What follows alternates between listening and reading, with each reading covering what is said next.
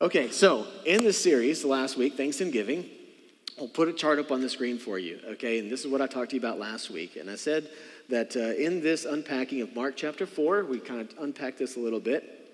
But essentially, we talked about the difference in people's soil, if you would, their heart. We talked all about this. We said the difference of people who have a kingdom heart versus a crowded heart, a shallow heart, a hard heart was giving. And I just want you to, if you remember this, to go back. We said that the difference in somebody who's growing in grace is giving. And all these people are growing. And the first step for somebody, they come in church and they get to know God and they experience grace. Because if you remember, there was a, uh, a study done 500 i think it was 25 churches 180000 people participated in this survey this we talked about last week. And in that they try to narrow down these groups and they said there's these different people inside of a church. And the first group were people who were exploring god. The second group were people who they said were beginning in god. A third group were people who were close to god. And there's a fourth group of people who were God centered. And then we just paralleled that with this soil picture. And so we said in each stage of transition, there's a person that goes from exploring God. That is before they know grace of God, before they come to know Jesus. I don't know if we have the chart that says exploring God. If you do, you can find that one, but it might help you understand it. But exploring God, they experience the grace of God. Then it goes into beginning with God. Then from beginning in God, they experience God's word. They get into God's word. Then they become close to God. And then eventually they become God centered. So we unpacked this whole chart last week and we said the big differentiation between somebody who is close to God to somebody who's God centered is giving, that everything centers around this word giving. All right, so here's the recap statement. We said those who grow in grace grow in giving. Here's the whole takeaway that I want you to understand it if you missed part one. Those who grow in grace grow in giving. There is a direct correlation in this study. 525 churches 180000 people participated in this and there's a direct correlation between those who grow in their relationship with god and their giving. And it's the giving that makes all the difference. And it's not just giving finances it's giving in your time your talent and your treasure and you will find the people who are constantly giving and serving in the kingdom of God. It's because they are people who, at some point in their life, decided, I'm going to live a God centered life. That God revolves, or I, I, revolve around God, like God is the center of my heart. And so, in this series, of course, we're talking about thanks and we're talking about giving. Specifically, if you have a Bible, 2 Corinthians chapter 8. And in this series, we're looking at a church in Corinth. We'll put a map up on the screen. Because all this has to do with us becoming people who are givers, because people who are growing in grace are givers. That's what Jesus is all about. That's what people who should follow him should be all about. And so we're unpacking this understanding of this. I'm going to teach, I hope, today on this very well in a way that you understand and can understand the importance of giving as it relates to the body of Christ. All right, today we're going to continue 2 Corinthians chapter 8, the same story, and we're just going to go a little deeper into the text. All right, so we're going to put a map up and here's what the map is Paul, who writes this letter to a church in Corinth, follow me on this. He writes this letter, and he's going to talk about three churches, all right?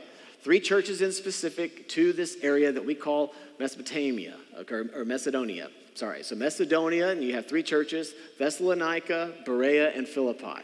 I'll say that again. So, three churches Thessalonica, Philippi, and Berea, these three churches that exist in Macedonia. Now, at the very southern region, you see an area called Achaia, and right near Achaia, you see a church called Corinth. This all matters so that you can understand the geography of this letter, what Paul is doing. Paul is writing this letter that we're reading from to this church down here in Corinth on the south side where Achaia is. And he's talking about in the letter, you'll see Macedonian churches, these churches from Macedonia. Who's he talking about? He's talking about Berea, he's talking about Philippi, and he's talking about the church at Thessalonica. All right, so that's the context of which Paul is writing. And he's saying, Church in Corinth, I want you to take a picture, take a look at these three churches because they're getting something done right. That's his whole point in this letter. All right, so here's what it is Second Corinthians, we're going to go chapter 8, verse 1. We're going to read through the first five verses fairly fast because we went through those last week, and then we'll move into verse 6. All right, he says, And now, brothers and sisters, we want you to know about the grace. All right, if you have a Bible, have your notes, you would highlight that because it's all about grace. The grace that God has given the Macedonian churches. That's what he's talking about. Now we know. In the midst of a severe trial, their overflowing joy and their extreme poverty welled up in rich generosity. For I testify that they gave as much as they were able, and even beyond their ability, entirely on their own. They urgently pleaded with us for the privilege of sharing in this service to the Lord's people. So if you were to unpack 1 Corinthians 16, I think it is, uh, Paul was talking to them and they're taking a collection up for the body of Christ. So this collection is to go help other believers ultimately. All right, then he says, they gave themselves first of all to the Lord. We talked about that last week as well. And then by the will of God also to us. So they gave themselves to the Lord and then they gave to, to us. Here's Paul's point. These Macedonian churches, the churches I just mentioned to you, they did not need any prompting to give. Paul was having to prompt the church in Corinth, though, because he's talking to the church in Corinth about these three churches, so he's having to kind of prompt them a little bit into their giving. We all understand what it's like, probably, to feel prompted to give. Just by show of hands, just curious, how many of you have ever stayed away from church because they talked about giving too much? Okay, come on, don't be afraid. It's okay. Like, you know, have you ever been in a, an environment in a church setting that the giving was like really pressured, a little too much, you thought, and so you thought not going back there? Raise your hand. Anybody ever experienced something like that? Our hands are in the room more. All right. And so, how many of you ever been pressured to give something to some organization somewhere at some time at some place? Pressured to give. Okay, good. All right. So, you, you get this idea of what it feels like to feel pressured to give. Now, how many of you love to feel pressured to give? Probably not many, right? We don't want to feel pressured to give. Well, Paul, in this letter, is going to apply a little pressure to give. Doesn't want to have to give pressure to give. It's just this is something that he's having to do with this church. He's having to get this church to kind of feel a little bit of the pressure. He's like, hey, I need to prompt you on this. But I'm going to show you an example of a church that needs no prompting at all. No special collections here needed. Not, not even askings. We don't even have to throw it up on the screen at our church. We don't even have to nudge you, pass a bucket, nothing. No prompting necessary. For some of you thinking, I've never seen a church like that. There was a church like that. I just want you to imagine today, follow the story, see the truth in God's word. Imagine sitting in a church where no asking of giving is needed. Never even needs to be asked. In fact, this church went further than that. They asked, Can we please give? Which I mentioned last week as well, just like, what? Just imagine going to a church where people show up going, hey, please, please, Pastor, can we give? Can we give? Can we give? Can we give more? Please, do you need any more? Do you need more? Any more volunteers? Do you need any more? I'll do it. Like, just imagine the giving in this. Right? This actually happened. I know for some of us, we're thinking, no, that was long. But this actually happened. And this is what Paul's getting at. All right? So he's talking to the church that's not giving, as they should. And so he talks about a church that is giving as they should. So I want to just kind of make us think about this today. I want you to see this. Paul is not needing to beg them for any money, they begged him. So I want to ask a question today, and this is what I want you to see in the text. What separates those who need to be persuaded in giving and those who don't? What, separates that? How, how, do you become a church? If you wanted to be a church or just a person, like how do you get to this place where you need no prompting to give at all? It's just like you beg to give. What, what is it? Well, that's what I'm going to try to help us find out today. Good news is the answer is very clear, just a few verses down. All right, we're going to look at verse 6. We're going to go through verse 7, 8, and then into 9, okay? So just a couple of verses. Here's what he says So we, have urged Titus. This is Paul writing. Go back to verse 6. So we have urged Titus. He sends a guy down to do the dirty work, right? Who encouraged your giving in the first place. Now, I love this about Paul. He's like, I'm going to send somebody to go talk to you about giving, right? And so he does, and he gives this invitation, and he says, to return to you and encourage you to finish watch this the ministry of giving oh i love this i love teaching on giving by the way so that's one of my favorites are you shocked by that at all but I want you to see this the ministry of giving. Man, how often have you, if you've been in church, I mean, this is, how many of you ever felt like I am called to the ministry of giving? Anybody? Okay, no hands. So we probably won't last long here if that's like the ministry. Just, just here's my point. I want you to wrap your head around this. I'm called to worship ministry. I'm called to children's ministry. I'm called to youth. I'm telling you, I've been in church 16 years. I've never met one person who came to me and said, I just really am called to the ministry of giving. How much do you need? Do I need to read? The, but this is about teaching the truth of God's word. So I am here to teach you the truth of God's word. Then you do what you want with God's word. Amen? All right. There is a ministry of giving. How many of you did not know there was a ministry of giving? Please raise your hand. Just to make me feel like, you know, I didn't even know that. Great. I'm teaching good then. All right. So this is working. There's a ministry of giving. We all agree? Say amen. There is a ministry of giving. It's clear. Scripture is clear. There's a ministry of giving. And I know what some of you are thinking. Well, that's not me. Good. All right. So here we go. All right.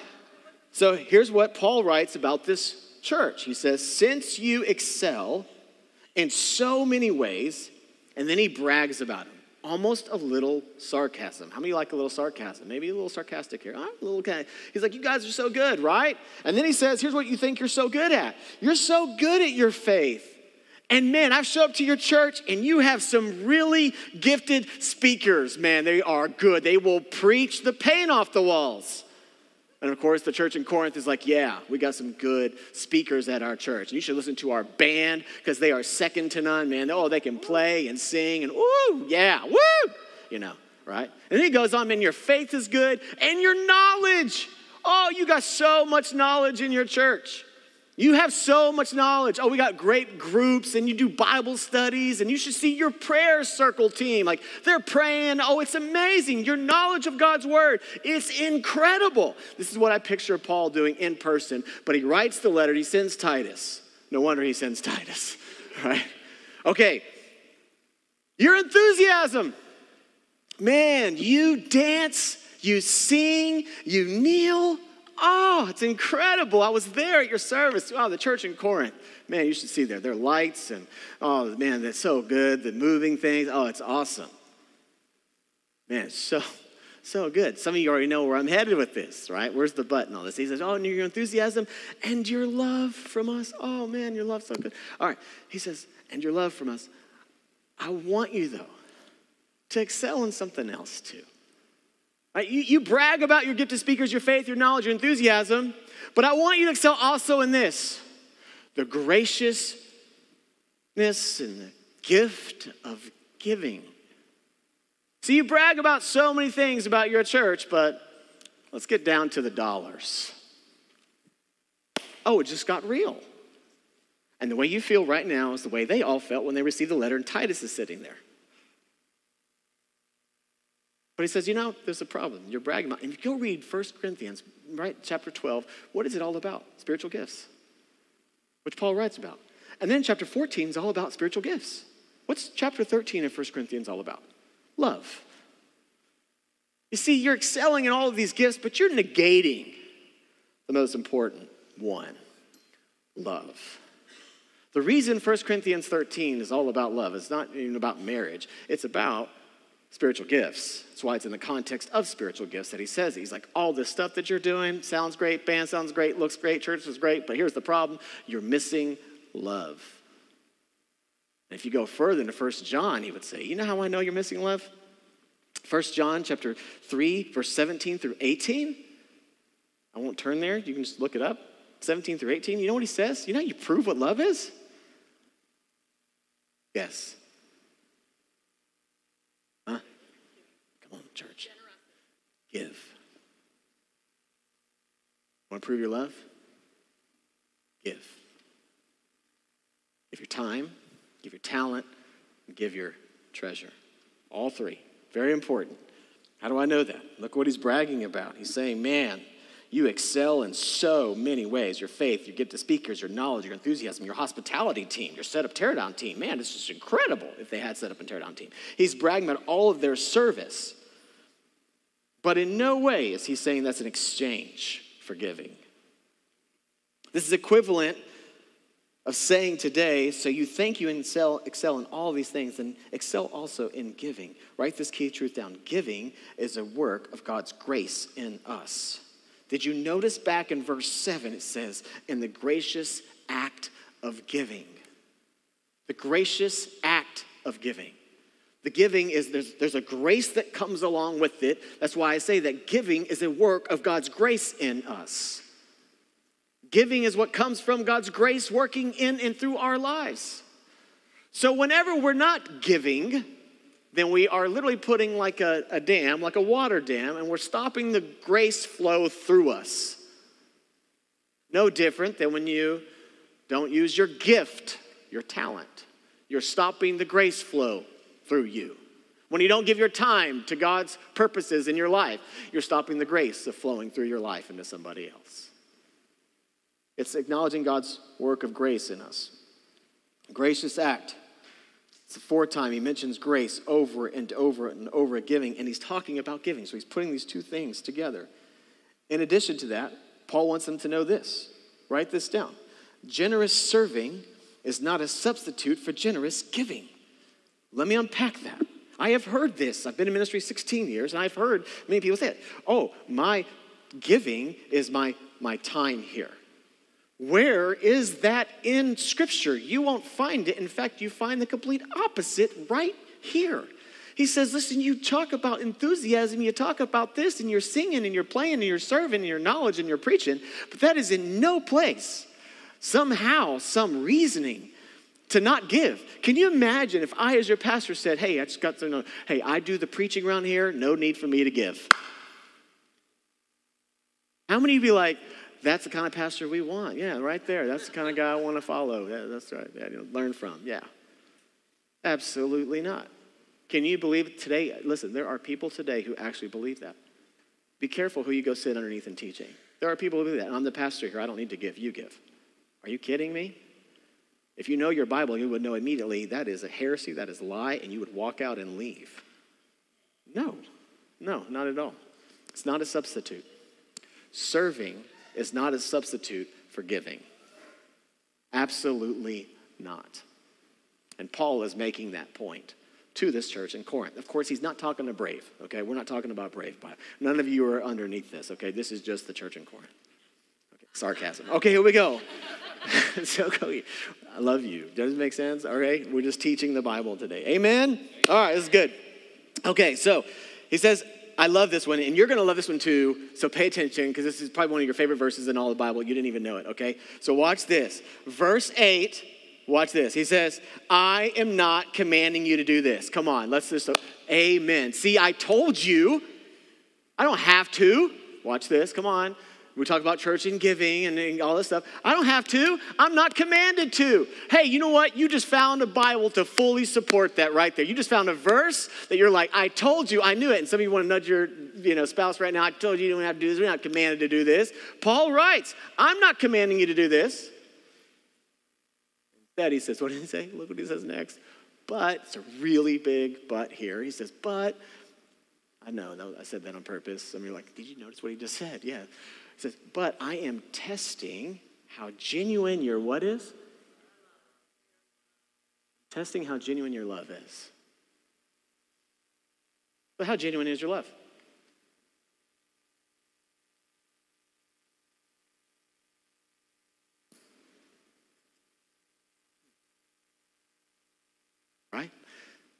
This is what he does, I think. I think when the church in Corinth is hearing Titus talk to this, I think what you just felt is what many of them may have felt.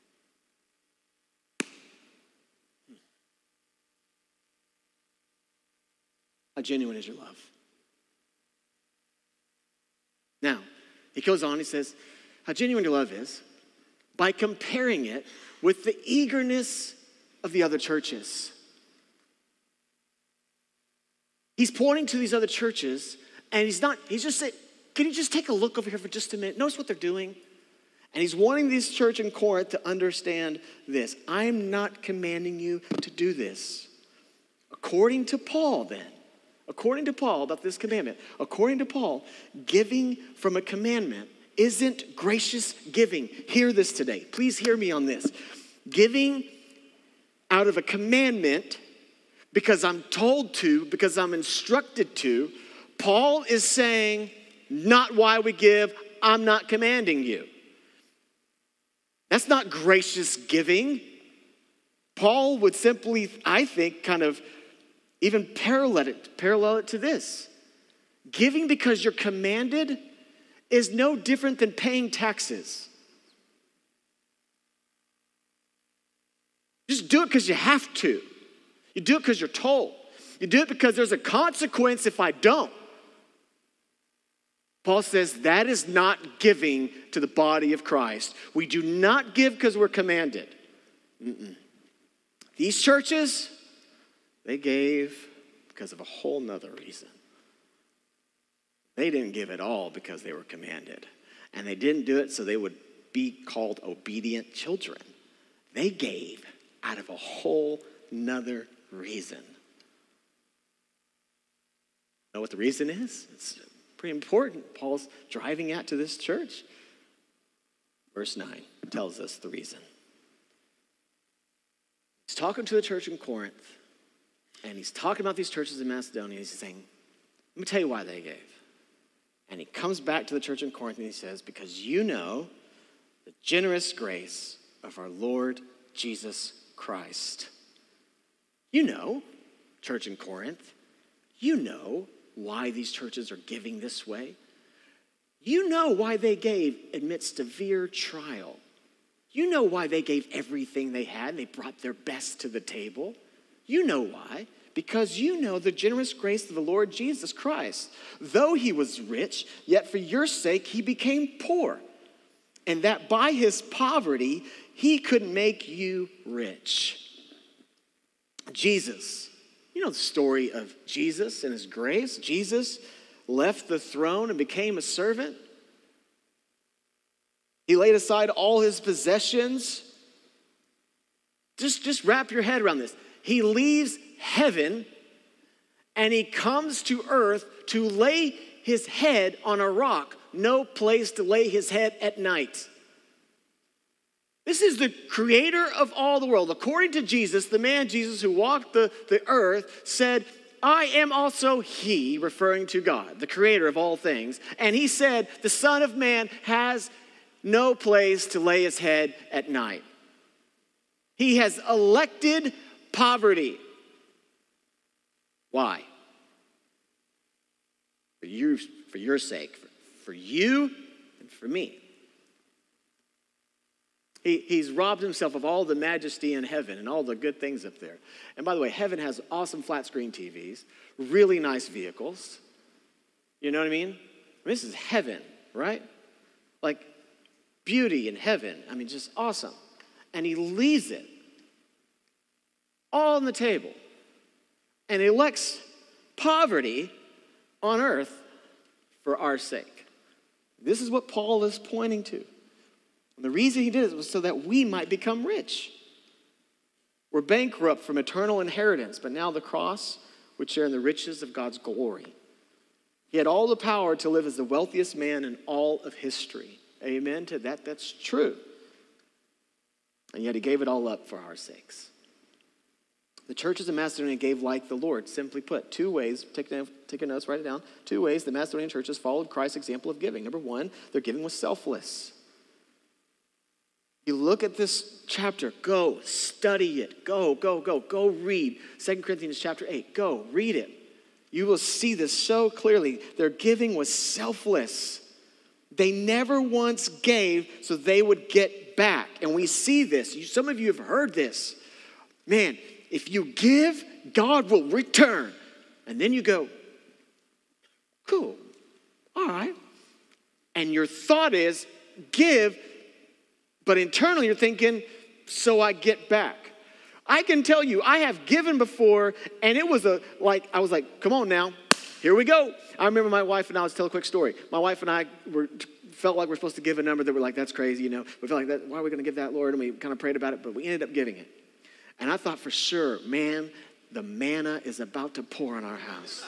Like I was so convinced. Like we gave this large sum of money that we had never given, way beyond our means, and we were challenged in this, and so we did. So we gave it, and I literally thought, oh man, I don't know what's going to happen, but bonuses are about to roll in. Man, like this is years ago. This is like 10, 12 years ago, longer than that.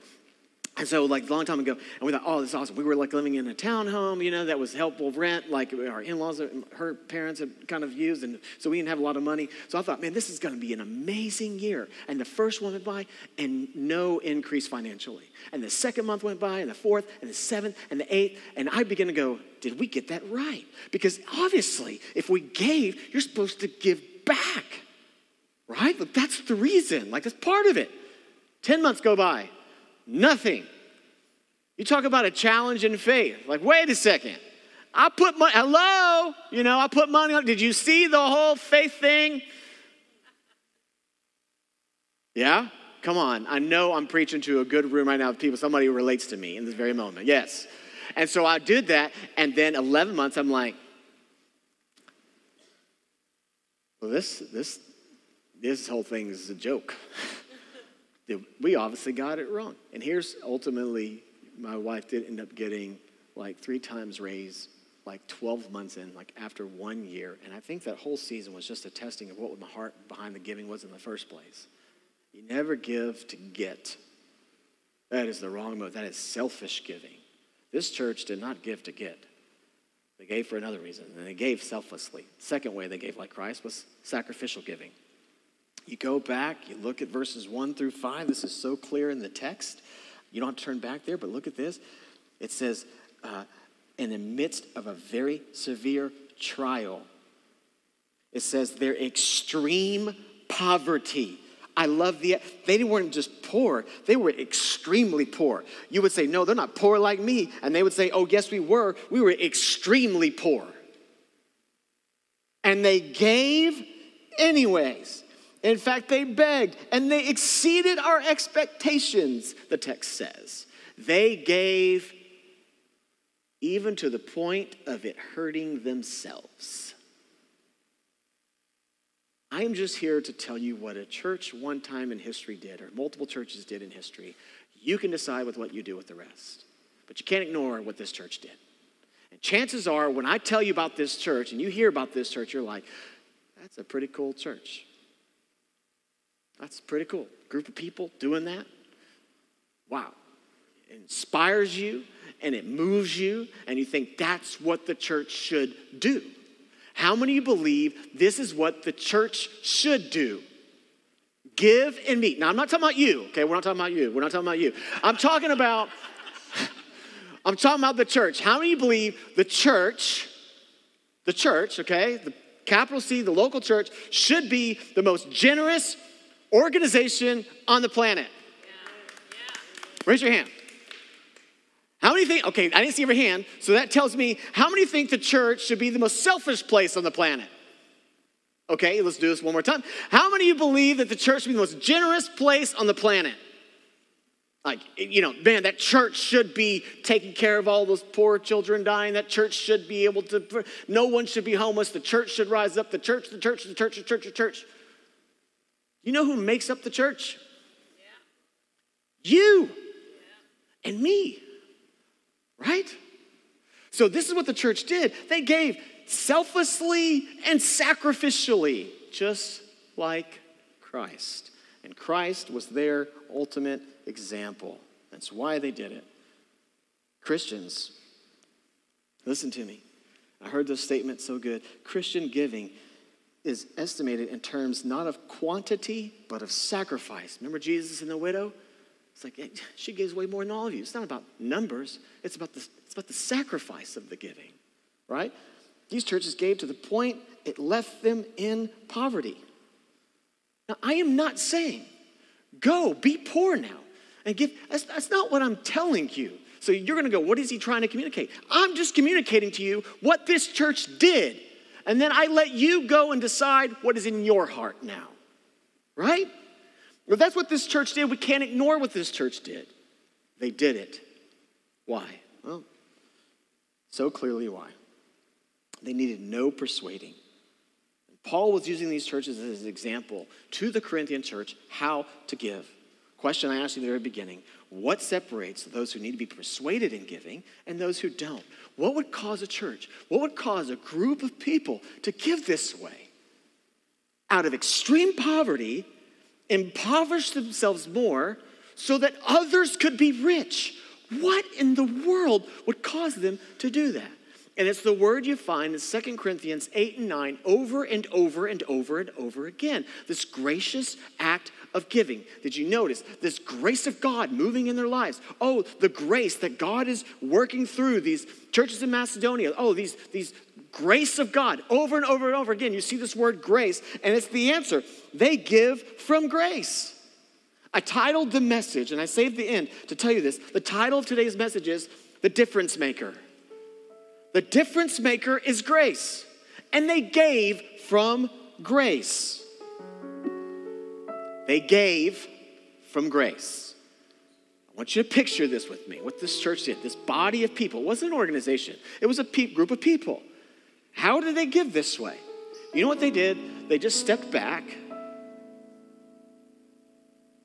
and they just thought about the grace they received.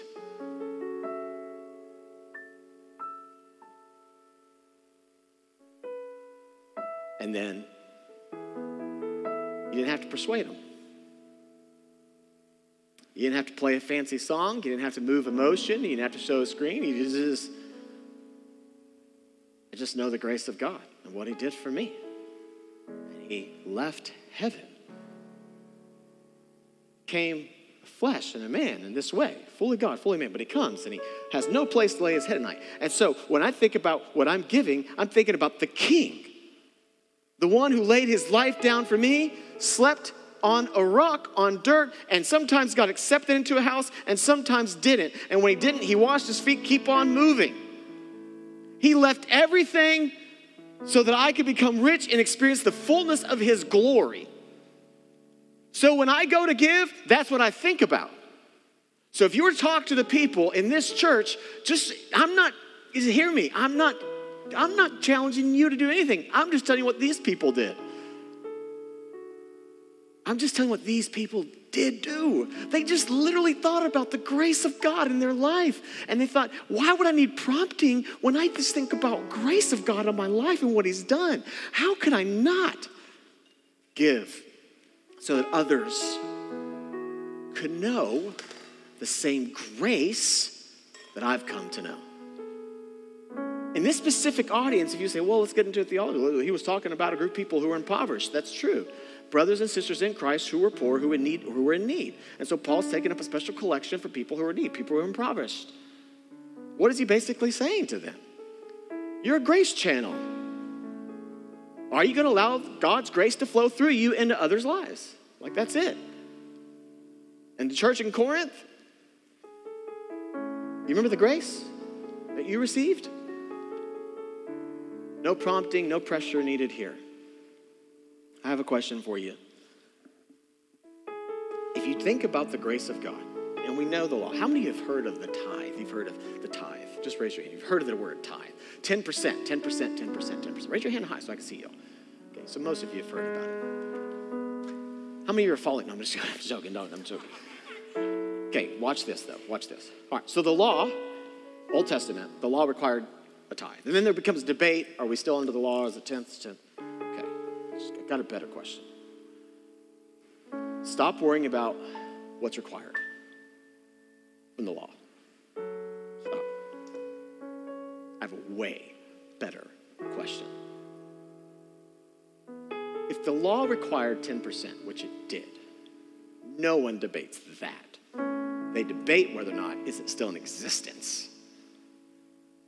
The law required 10% of your giving, or more. Some might even say 12% because of special offerings they had to do.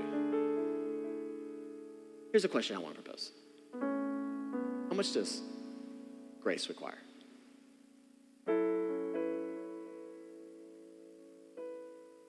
That's just Jesus, don't worry about it. It's the AC. that was his amen. That's like angels. Amen. We're to have to get that fixed. What just happened is Andrews just made a note for staff meeting on Tuesday. AC off until 11:45, you know, or something. Um, that's what just happened. Note to self. Um, but I want you to, how much does grace require? Now try answering that. Watch this. Go home, talk to your spouse. If you're single, go pray about it. What percentage does grace require? How could we say less than the law? If the law requires 10, how could we say less? The grace of God, Jesus put himself on a cross and shed blood for you, gave up all he had, the riches of heaven, to come down as a man and put himself on a cross so that your soul would be saved and have eternal life. Go put a percentage on that, I think Paul would say. Try it. You won't find one. You'll only be left with one. I'll give you the answer. And it's uncomfortable, but it's true. You know what the percentage is? 100% of what I own belongs to Him. There is no other answer. You can't find a percentage. It's 72, Lord. You get 72. How about that? No, Lord, it's all, it's all yours. Everything I have is yours. So for the church in Macedonia, Thessalonica, Philippi, and Berea, this was easy. That's why they begged to give. That's why they begged and pleaded, let us be a part of this. How could we not sow seed into this offering, into this giving, when I think about the grace of God on my life?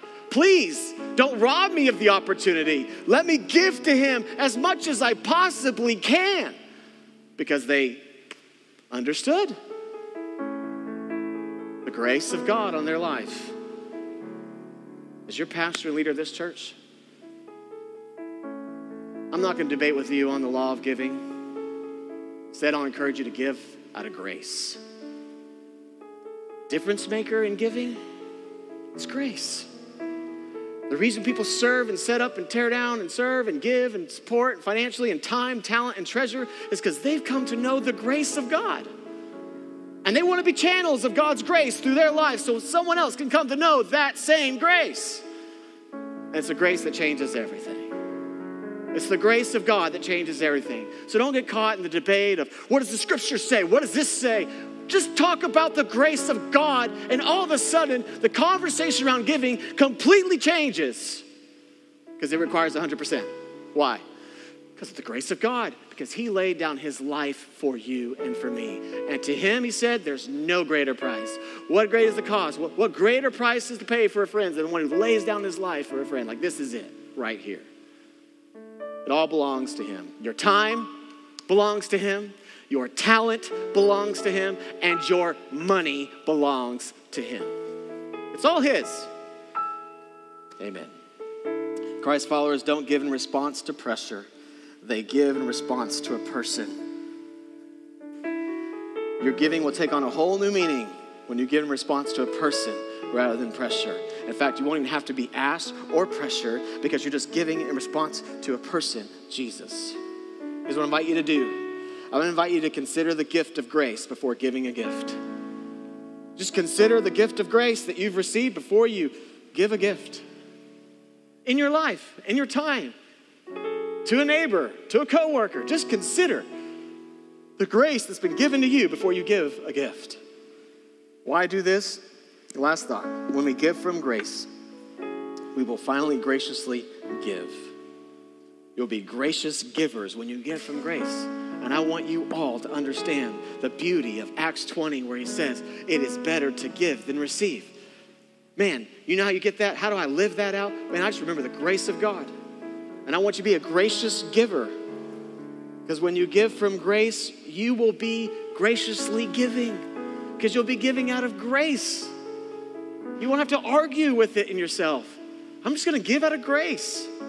The grace of God that He's done for me. And there's so many wonderful people in this church who make it happen. And I know what you're thinking. Now is the time. He's about to talk about some offering. Now he's going to go pass bucket, special collection. No, no, not at all. No, we don't pass buckets here. We just put stands on the back. Some of you say, why don't you talk about offering more? We don't need, we don't want to talk about offering more. We'll talk about grace. Now let the grace of God do what He needs to do in your life. That doesn't make us more spiritual than anybody else. That doesn't make us better than anybody else. I just want the grace of God to be the reason that you give of your time, your talent, and your treasure. And I know this I'll never have to ask for a volunteer when you're responding to His grace. I'll never have to ask for extra dollars, you know, like when you're giving in response to grace. The only reason why you may not be giving is because you just don't know the grace. Come to know His grace. Lord, you can have it all time, my talent, my treasure. How could I not when I consider your grace?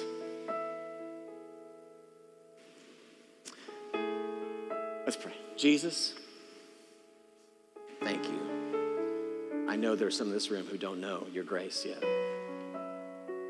If you don't know the grace of God, let me just tell you. This man Jesus, 2,000 years ago, walked the earth, historically true. Nobody refutes that. But he said a couple of things you might want to know. He said, I'm the way, the truth, the life. No one comes to the Father but through me. He made a statement claiming to be God. He says, I'm from heaven. He actually says, I'm the creator of it all. He actually says, I've been given authority over all heaven. And then he does some really interesting things according to people that were eyewitnesses of him. He healed people, he walked on water, and he raised dead people from a grave. Then Jesus, this man, actually predicted his own death. Historically true, documented. He predicted his own death and he described the way it would happen. And then he also predicted his own resurrection several times to different people. He predicted that he would rise from the dead three days after dying. And he did the impossible. He pulled it off. This is Jesus. And the reason Jesus would say that he went to the cross and that he rose from the dead, the reason he would say he did that, this is grace, was for you. Even those of you who don't believe him, even those who would never trust him, he still did it anyway. According to him, he did it so that you could have eternal life. Your soul would go on to heaven, be in the presence of him, where he would go, prepare a place where you would reign with him for all eternity. That's the grace of God. And I pray that you receive that grace come to know this person, Jesus. Father, today, those who believe in you, Lord, we give our time, we give our talent, we give our treasure. How could we not in light of the grace you've given us? And so, Father, we thank you for all that you have done for us. In Jesus' name, amen. Amen, church. Okay, so on your seats. There's a first time guest card. We'd love for you to fill that out. Today's your first time with us. We have a free gift we'd love to give you today and uh, just love to meet you. I'll be back at Brave Central in just a few moments. If you need prayer for something, I would love to stand with you and pray with you. But let me tell you about the most important card on your seat right now before you leave. It's the one that says Brave Steps. Do you see the card that says Brave Steps? It's a navy blue card. And on the back of it, it says Follow Jesus. It says Get Baptized. It says Join a group. It says Serve with a team. It says Give freely. We don't ask you to turn in with the one that says give freely. Maybe you need, you need to start giving freely. Like you're just not free to give. But today you're like, man, I need to check that off for me. And then you want to take it and you can fold it up and put it in your own pocket. It's fine. Give freely. What that means is we just want you to give freely, not entangled in giving. Understand that we give out of grace. We give freely, right? And so that's that one. And then you got bring a friend, maybe bring someone back with you. You know, somebody else needs to go the grace of God. Okay? Live brave is living out your purpose. I encourage you, just encourage you consider what your next step is here at Brave Church. We would love for you, you know, to walk through one of those steps. We're back there in the room to answer any questions that you have for us. So thankful that you're here today. We will be back here next Sunday. Next Sunday, the last day for our Christmas boxes. So if you want to grab some of those on your way out, I love you so much. God bless you. Take care. I'll see you back there in a second. Take care.